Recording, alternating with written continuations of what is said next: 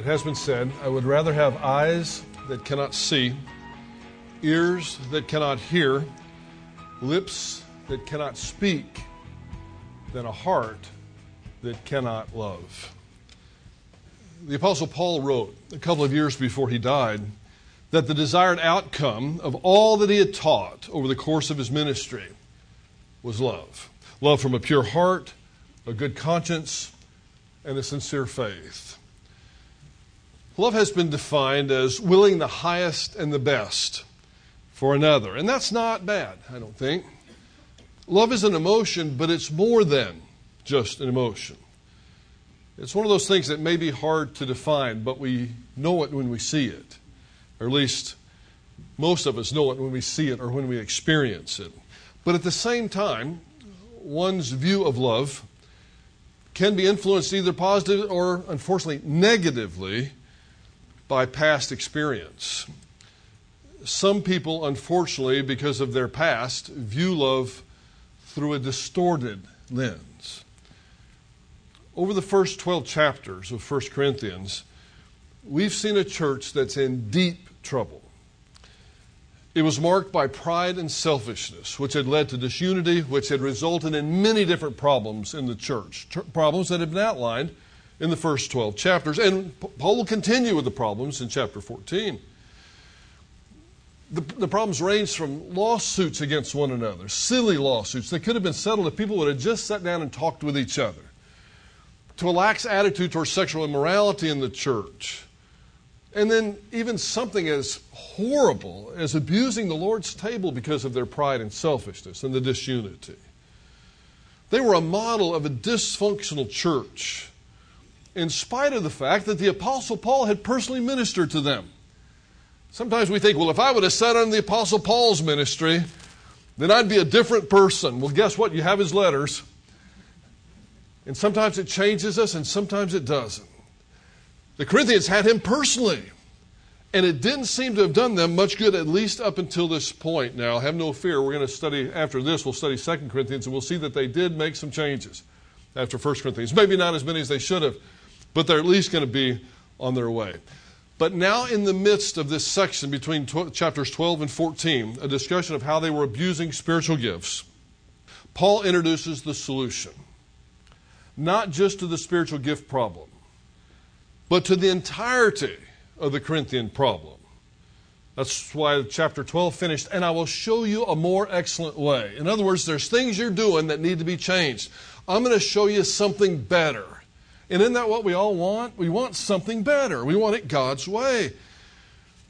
At the root of this problem, which was tearing this church apart, was pride and selfishness, then a radical change was in order. It didn't just need to be tweaked. There needed to be a radical overhaul in Corinth. And the opposite of pride and selfishness would be humility and love. And that's what they needed. Jesus said, actually, right before he was crucified, within 24 hours of his crucifixion, By this, all men will know that you're my disciples if you have love for one another. Somewhere along the line, that concept had been lost on the Corinthian Christians. Selfishness is the polar opposite of love. A church that operates on selfishness rather than love, and you can't have both. You can't be selfish and loving at the same time. It's either or. Any church that operates on selfishness will not have a positive testimony for Jesus Christ in their community. And they won't have a positive testimony even among themselves. At the point in, this, in which this letter was written, mid 50s of the first century, the Corinthian church was wasting an extremely important opportunity that they had to minister to a community that desperately needed their help. By their infighting, they were blowing it. And Paul's been leading up to this chapter for the entirety of the letter you might remember that they had set up a false system or a false hierarchy when it came to spiritual gifts. In their minds, the more sensational of the spiritual gifts were the more important of the spiritual gifts. And specifically, if one had, say, for example, the gift of tongues, then they were at the top of the hierarchy when it came to spirituality. If someone had, say, a gift of helps, then perhaps they were at the bottom. And Paul's going to tell them this vertical hierarchy is for the birds.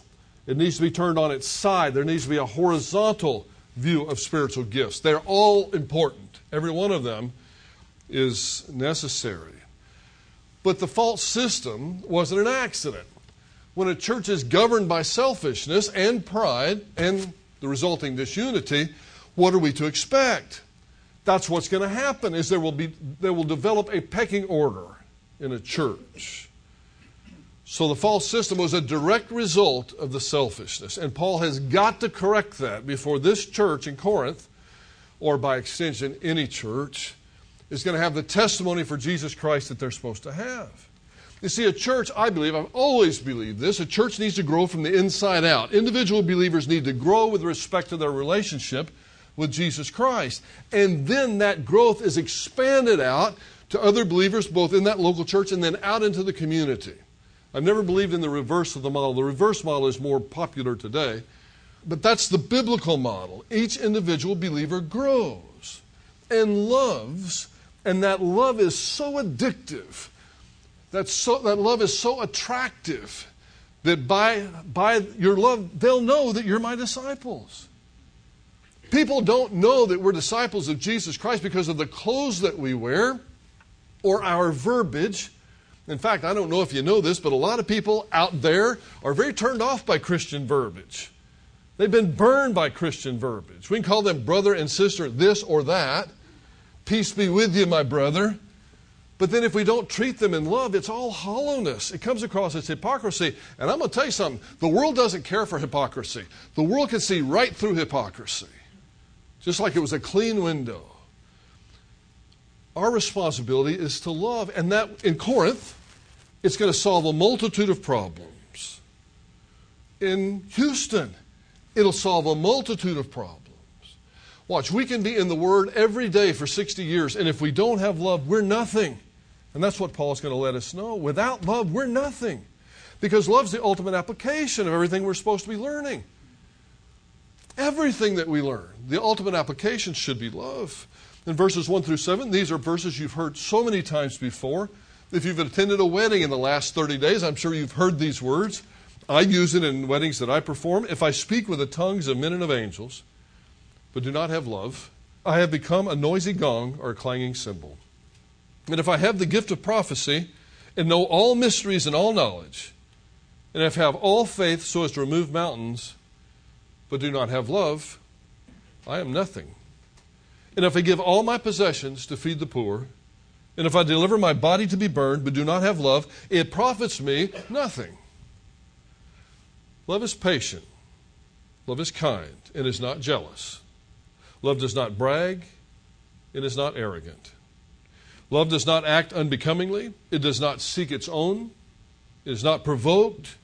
Does not take into account a wrong suffered. Does not rejoice in unrighteousness, but rejoices with the truth. Love bears all things, believes all things, hopes all things, endures all things. There's a Greek word, agape, that's found many times in this paragraph. It's the Greek word for love that's used in these verses. It's a word that was not widely used outside of the Greek New Testament. Now, the verb was widely used, but not this noun. There were other Greek terms that were more widely used in a culture like Corinth uh, eros was one, philos was another one. Outside of the New Testament, this concept wasn't widely known or even respected. Now, that's going to be a key to understanding what Paul's doing here. I don't try to give you trivial information.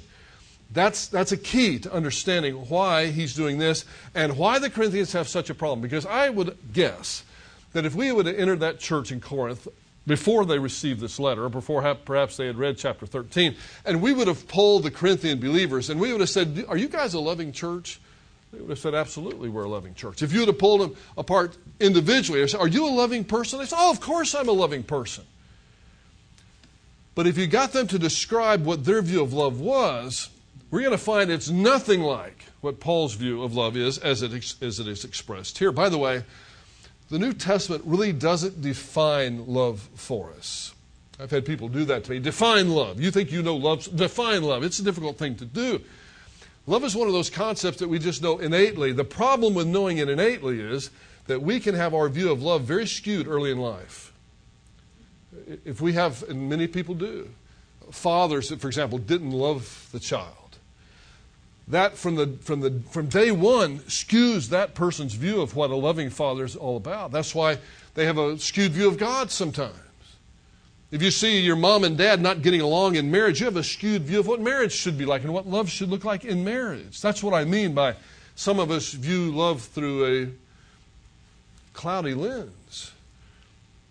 Agape, the Greek term that Paul uses, agape is an emotion, but it's not just an emotion, it's also an act of the will. It's willing the best for someone else. There may be a time in our expression of love when the emotional component might be minimal. It'll still be there, but it might be minimal depending on the particular situation. But agape, or agape love, always desires the highest and the best for someone else.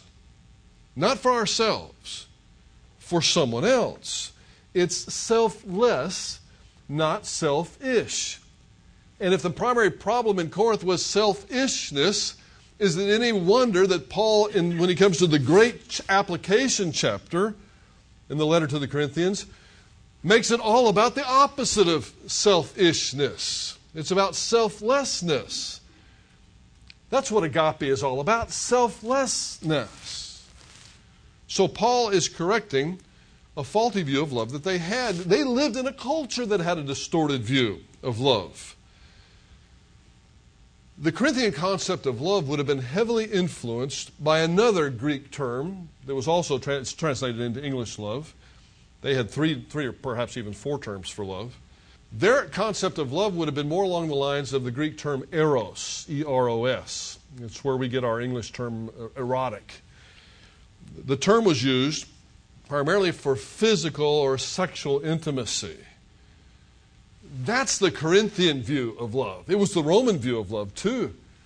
That's why in Rome, when people talked about the love feasts, the Roman pagans assumed that that meant Christians were having orgies in their Sunday morning church services. Because in their mind, that's what love was. They didn't have this idea of a selfless love, not in those cultures.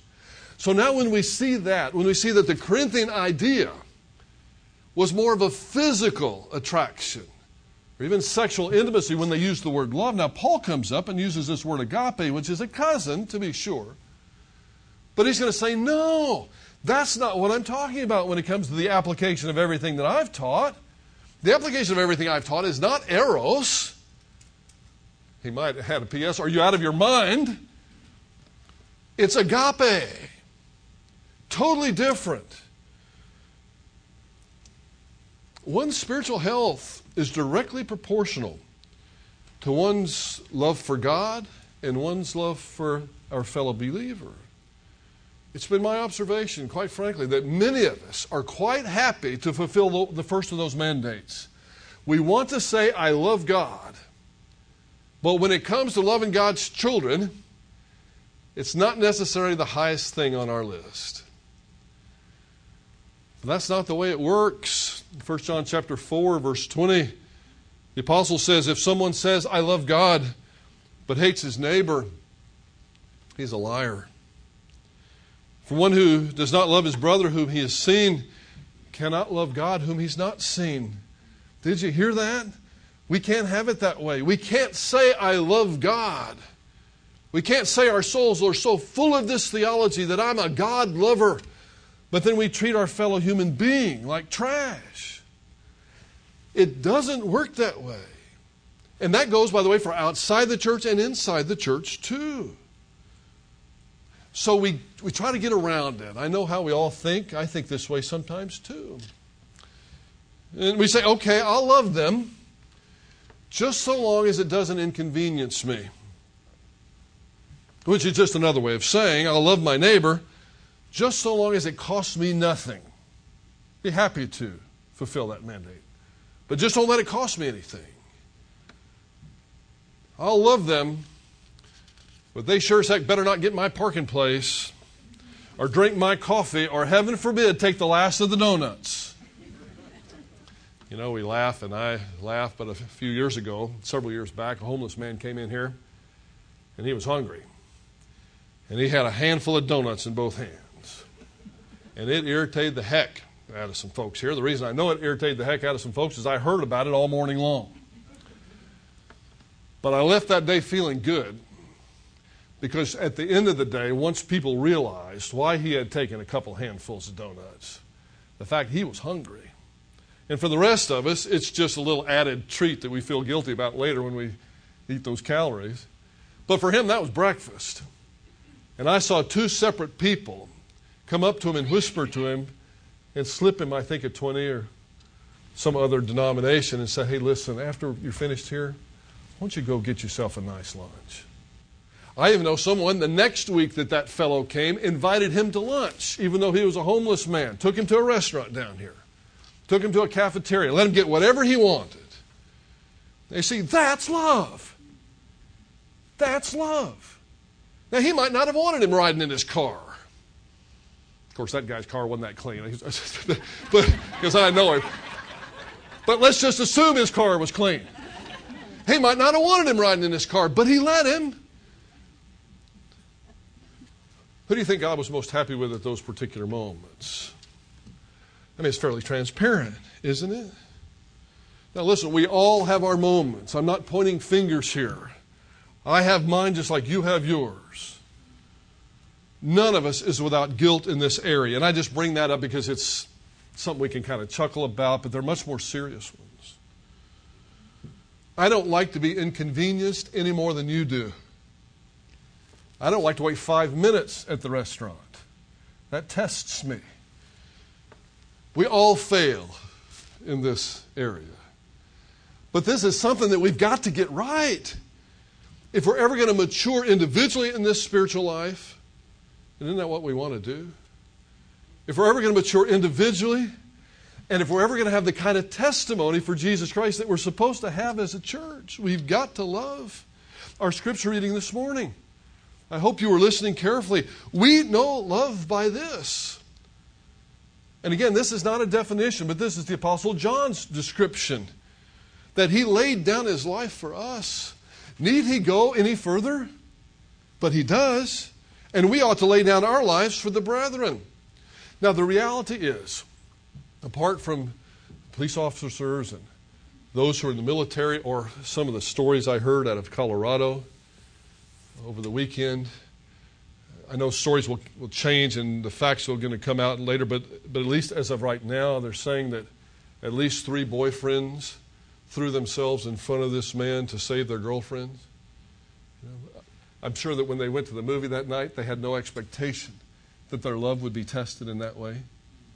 Most of us are not going to be tested by having to literally lay down our life. So John knows that. And he goes further. And he hits us where it hurts because we will be in this situation. But whosoever has the world's goods and beholds his brother in need and closes his heart against him, how does the love of God abide in him?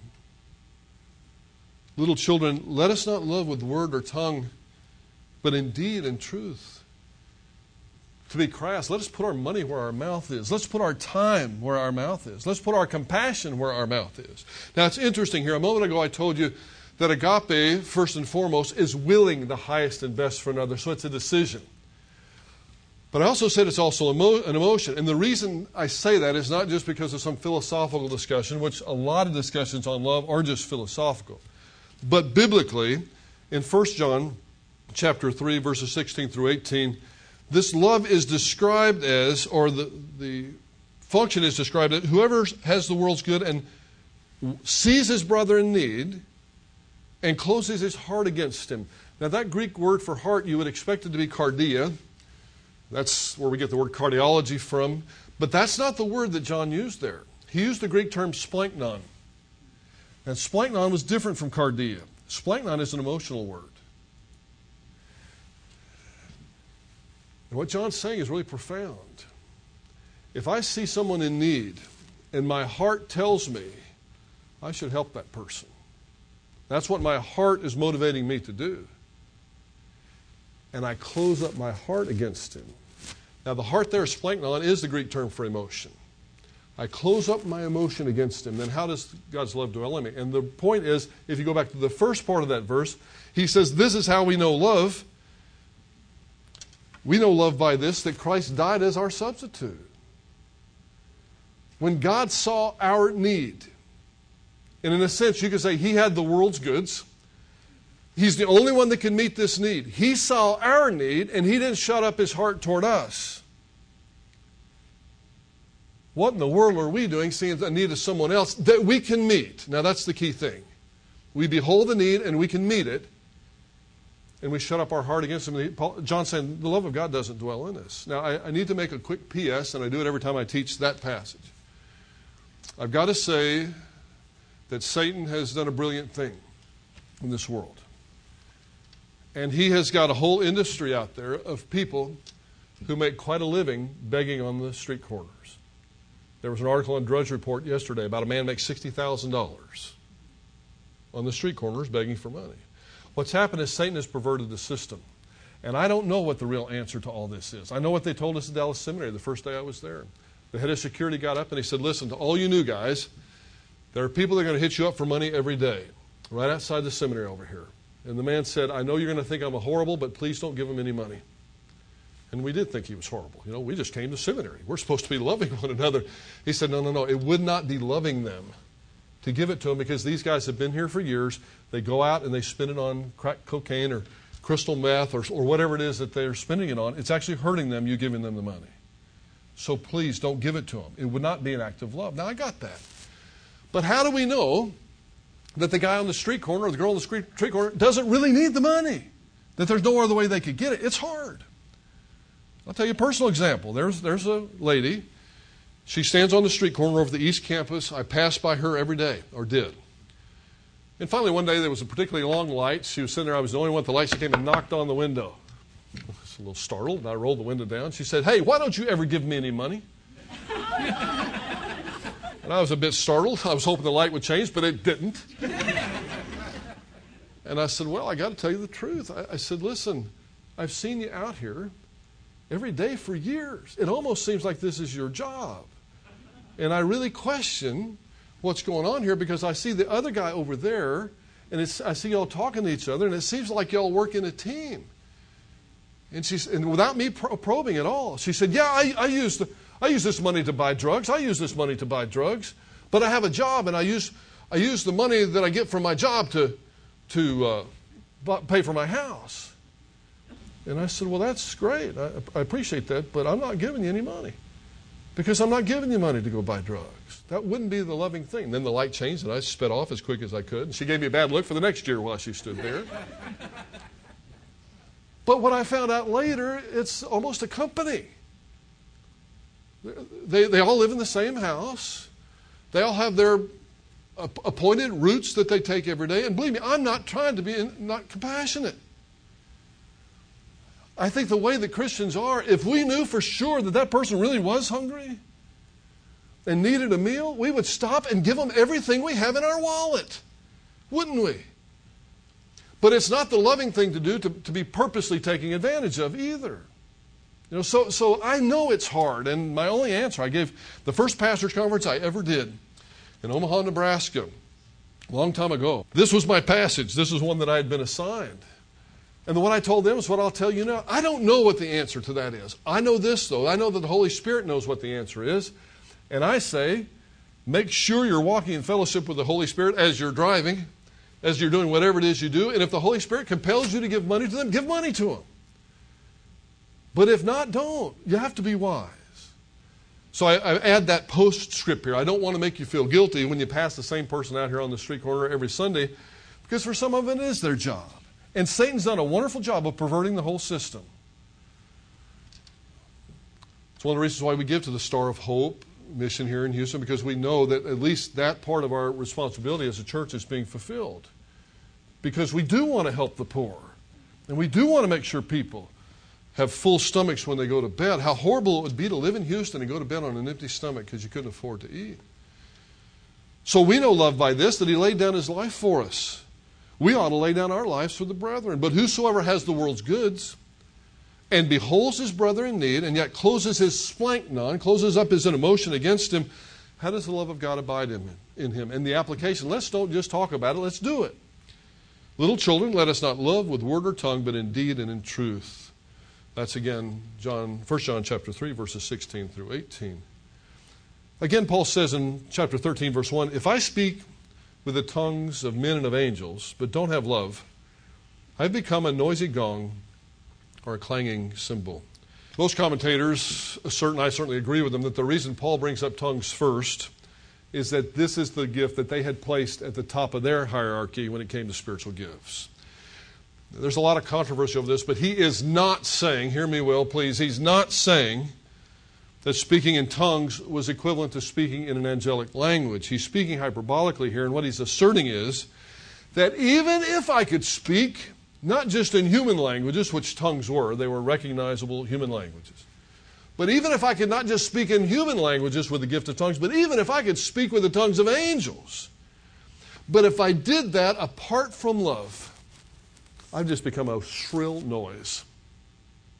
It's not beautiful at all. It would just be a shrill noise. That's a noisy gong or a clanging cymbal. The conclusion is the giftedness without love is not fulfilling the function for which the gift was intended. Now, he's specifically speaking about tongues here, but I've got to tell you, that goes for every spiritual gift out there. Every one of them. If it's operating apart from love, it is not fulfilling the function for which the gift was intended. Then in verse 2, and if I have the gift of prophecy and I know all mysteries and all knowledge, and if I have all faith so as to remove mountains but do not have love, I'm nothing. Now, I'm going to talk a little bit more about knowledge and, and prophecy in next week's lesson because it's central. But what we have is three more gifts here that were treasured by the Corinthians. Perhaps these were the next three on their list. I don't know. Very, very probably. But without the function of love, prophecy was nothing. The person who, who exercised the gift of prophecy was nothing. Or perhaps Paul is saying something like, You think you're something special just because you have that particular gift. Well, I've got to tell you, Corinthians, God begs to differ. Apart from the function of love, we're nothing. Well, then he's going to really hit home in verse 3 because of the passage I just read you. Whosoever has the world's goods and beholds his brother in need and closes his heart against him. You remember that passage just a few seconds ago? We might get the idea that, okay, all I have to do is give to feed the poor, and I've exercised my responsibility. Not so fast. And if I give all my possessions to feed the poor, and if I deliver my body to be burned, but do not have love, it profits me nothing. Guess what? Motivation matters. Have you ever done something you thought was really good, but you really didn't have the attitude behind it, and people saw through it? Maybe you got your wife a really, really nice gift for her birthday, but, but you just remembered that morning it was her birthday. You didn't really pay any attention to her all day, but you brought her home a really nice gift. Well, here, I got you the gift. What does she want more than the gift? She wanted the thought behind it, right? Well, guess what? The thought behind it does matter biblically. And even if I gave all of my possessions away, and even if I did the ultimate, which is actually the reverse order of what John says in 1 John 4, did you catch that? But even if I gave all my possessions away, even if I gave my body to be burned, in other words, I sacrificed my very life for you, if I did it for the wrong motivation, it's not going to profit me anything. Nothing. That's a real eye opener. I know of a businessman here locally who I will not name. I know people that, that are here today that have worked for him, and that's how I know this story. But this man is known for giving a tremendous amount of charity away in the Houston community. But what I've been told, and I have witnessed this now that they pointed it out to me, this man will not give away a dime until the television cameras are running. They'll go out to an event. He'll wait to present the check until Channel 13 gets there and the cameras are on. You see, for him, the motivation behind the gift wasn't strictly benevolence. The motivation behind the gift was advertising. And he's upfront about that with his employees, not with the public.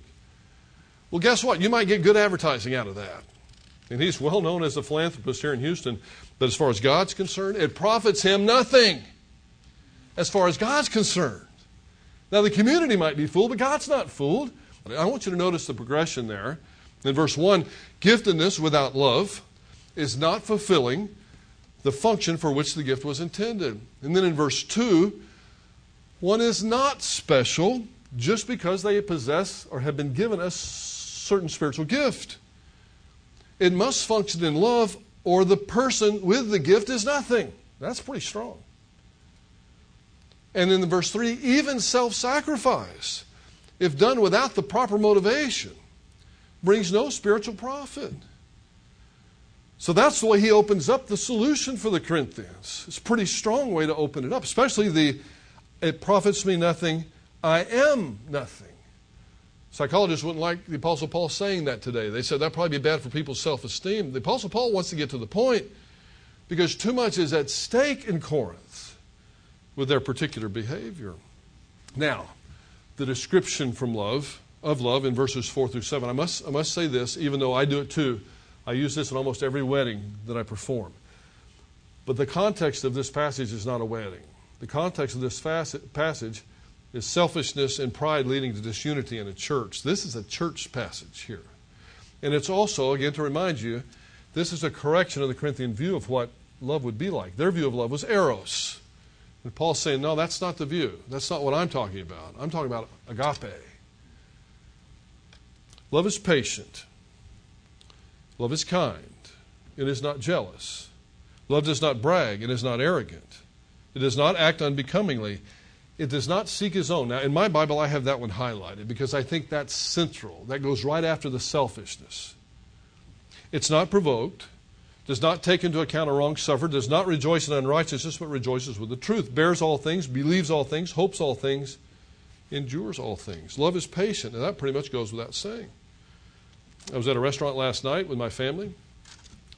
This poor little sweet door hostess couldn't get it right. She kept taking people in front of me. It wouldn't even, wouldn't even keep a list. She was just doing it all in her head. Since I'm not patient generally, so I'm not loving when it comes to that. I mean, this is, it was so ironic. As I'm getting upset with this dear sweet little girl, I mean, she's just doing her job. I'm thinking, I'm fixing to preach on this tomorrow, so I might as well come clean. Because one of these days that little girl's going to show up in the church and say, He is not loving.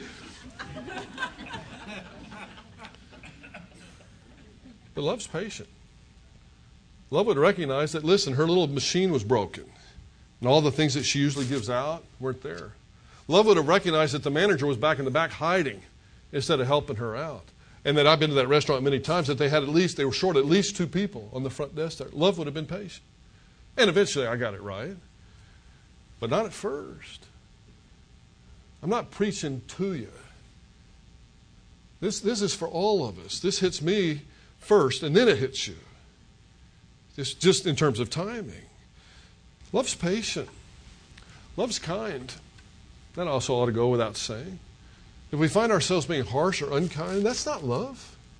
In this church, they weren't being kind to one another when they were suing each other over issues that could have easily been settled if they would have just sat down and talked.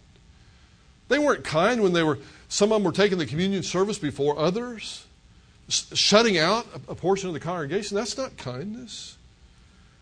Love is not jealous. Anthony Thiselton, the New Testament scholar, translated it this way Love does not burn with envy. And this is, I think, also related to the central problem of selfishness. Now, the whole thing of jealousy sometimes is, is misunderstood in our culture. Um, I had a friend one time, close friend, that confided in me that she was having an affair. This was a long, long time ago, long time almost 40 years ago, but maybe 35, something like a long time ago. She said well, she was having an affair. I said, really? It kind of shocked me. And then she proceeded to tell me that her husband suspected this affair, and that her we'll call the fellow George. her husband was really jealous of George. I was only about 19 years old at the time, but I, I looked at her and said, he, Your husband is jealous of the guy that you're having the affair with. Yeah, he is.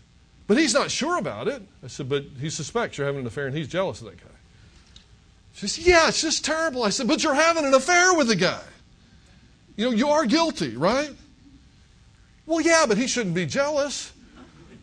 I said, that he shouldn't be your husband. God is a jealous God. By the way, that's the phrase that got Oprah Winfrey off the track. She couldn't figure out how God would be a jealous God. Well, God is jealous for those that He loves, that it's not an irrational thing. What she was asking of her husband was absurd. Yes, I'm having an affair with this guy, but my husband shouldn't be jealous about it. That doesn't, may, may, may work in novels and movies, but it doesn't work in real life. Don't try it in real life. It doesn't work that way. But the kind of jealousy that is being spoken of here is burning with envy over that which belongs to someone else, like the Tenth Commandment about lusting. It's not earnestly desiring that which is yours. You, certainly, you should be jealous for the love of the one that you are married to. Of course, you are. That jealousy can go into a sin if it gets out of hand, of course. You know, where you get irrational and you start putting tracking devices on your husband's car or something you know, without reason. Let's move on to the next one. Love is not boastful. Love is not boastful. You know, you can track people on their iPhone now. Did you know that? That's pretty easy. Love doesn't brag. You see, these people were bragging about what spiritual gifts they had. Paul said that's not the way it works. If you're really loving someone, you don't brag about your own spiritual giftedness or anything else. Love is not arrogant. In other words, love does not think more highly of oneself than they ought to think. It does not have an inflated view of their own self importance. Now, when we see this in the Corinthian context, don't, don't these make a little more sense sometimes? In the Corinthian context, we can see they were thinking of themselves way beyond what they ought to think. They thought much more highly of themselves than they really ought to think, and they had an inflated view of their own self importance because they had particular gifts. Paul says, No, that's not how it happens. Does not act unbecomingly. This means does not behave in an ill mannered or in any kind of rude way. Sometimes people have to be abrupt, but rudeness is never an expression of love even when things are not going your way, there should be some courtesy and politeness. And that's what this passage has is specifically speaking to. If there is a Corinthian situation, it's probably speaking of the Corinthian situation with respect to the way they were abusing the Lord's table and acting in a very rude manner there. Love does not seek its own. Now, this is central. This means love is not selfish. By definition, love is not selfish. By definition and by description. It is not selfish. It's always focused on the other person. It's not provoked. This means love is not hypersensitive. It's not easily, love is not easily irritated. Love, does, love doesn't wear the irritation on one's sleeve. And so the, at the least provocation, someone flies off. I was in a conference one time. This was in again, a long time ago. It has nothing to do with theology. But I was in a conference and I, I tapped the person in front of me on the shoulder. She had dropped her pen. And her, I won't say what her name was. Well, her name was Renee. But she had a nickname, Renee. I don't know how it got to be. But I, I tapped her on the shoulder and said, Hey, hey, Renee, here's your pen. She stopped the conference, a couple hundred people there, stood up, turned around, and yelled at me. I do not like that name. I don't want you to ever call me that name again. You understand? Got it. And I never called her that name again. In fact, I didn't go out of my way to speak to her anymore. I was afraid. Well, that's wearing your emotions on your sleeve, your irritation on your sleeve. If she really didn't like the name, all she had to do was later say, hey, listen, you know, I hate that name. My mom called me that, or whatever it was. And I would have never done it again. But you don't stop the conference. Everybody looked around like, what did he do? I did nothing. I just gave her her pen back. That's all it was. It's not provoked. It does not take into account a wrong suffered. Now the temperature goes up. This is equivalent to holding a grudge. This is equivalent to keeping a list, either mental or on paper. Doesn't matter. God's saying you can't keep a list. It's saying when it's over, it's over. And if they've been forgiven, if you've forgiven them, you forgive them. If you forgive them, you don't keep a list. If you don't bring it up next year, two years now, five years down the road, the next time a fight comes up, You don't bring up what they did five years ago. This hits home with most husbands and wives because most of us keep a list. We may not keep it with anybody else, but we keep it with those to whom we're closest. When it's over, it's over. Let it go. You don't take into account the wrong suffered. The word take into account is very similar to the word that is used when, when Paul talks about being justified. In other words, crediting someone to someone's account. In other words, you have a list and it's got that person's name on it. Okay, that's what they did to me yesterday. This is what they did to me this morning. That's not love. It's not easy. This is a hard passage. This is a convicting passage. This hits us right between the eyes. Because is there anyone in here, don't show your hand, is there anyone in here that's, that's making an A so far? I'm not. I already told you. This is something we all have to work on every single day. Does not take into account a wrong suffering. And then, then he switches gears ever so slightly again. Does not rejoice with evil.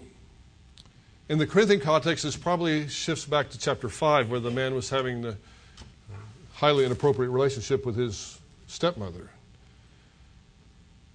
Well, they were rejoicing in that. Paul said you should be grieved by it. But it's also inclusive of taking pleasure in any wrongdoing. Uh, I notice a lot of films are starting to do that. Have you noticed it? We're starting to be put in a position of pulling for the bad guy. And it's, it's subtle, but it's out there. The truth is, what grieves the Holy Spirit ought to grieve us.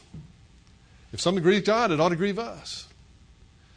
On the other hand, it rejoices in the truth. So it doesn't rejoice in wrongdoing, but does rejoice in the truth. Love joyfully celebrates truth. Among other things, love joyfully celebrates an openness and honest evaluation of oneself. We need to look in the mirror. That's love. And then finally, this group of four bears all things, believes all things, hopes all things, and endures all things. Bears all things essentially means never tires of support. It goes back to the first one, patience again. It never tires. You know, there was a, a, person I needed to help today. A good night. That there's another person I need to help tomorrow. And there was a person I had to help the day before that. But love doesn't get weird, doesn't grow weary with that. If the person has the ability to help. Now sometimes we run out of the ability to help. Love bears all things. Love believes all things. Now, this doesn't mean naivete, as some have understood. In its proper context, it means never loses faith. That's what it means by believes all things. It doesn't mean that anything comes across the television, you, you accept it as true. That's, that's not the case. It means never loses faith. Love hopes all things, which means it never exhausts hope and endures all things, which means you never give up. All of us have failed at one time or another with respect to love. All of us. But so what? It's time to pick it up and move on. If God gives you life after you've failed or after I failed, it's time to pick up and move on. You know, God will forgive our failures.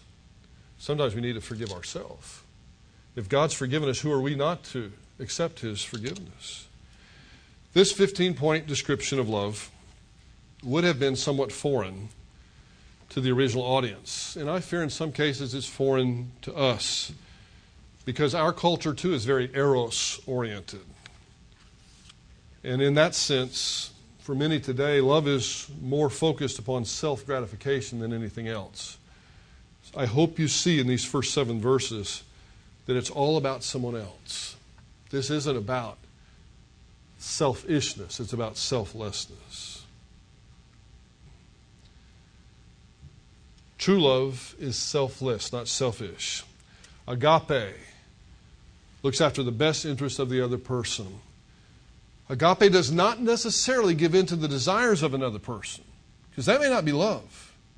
Anyone who is a parent knows that, or even an employer knows that. Sometimes saying no is actually the best thing you can do for that person. But it's always selfless, not selfish. True love was the answer to the problems of the church in Corinth. And true love is the answer to the problems that we all face today.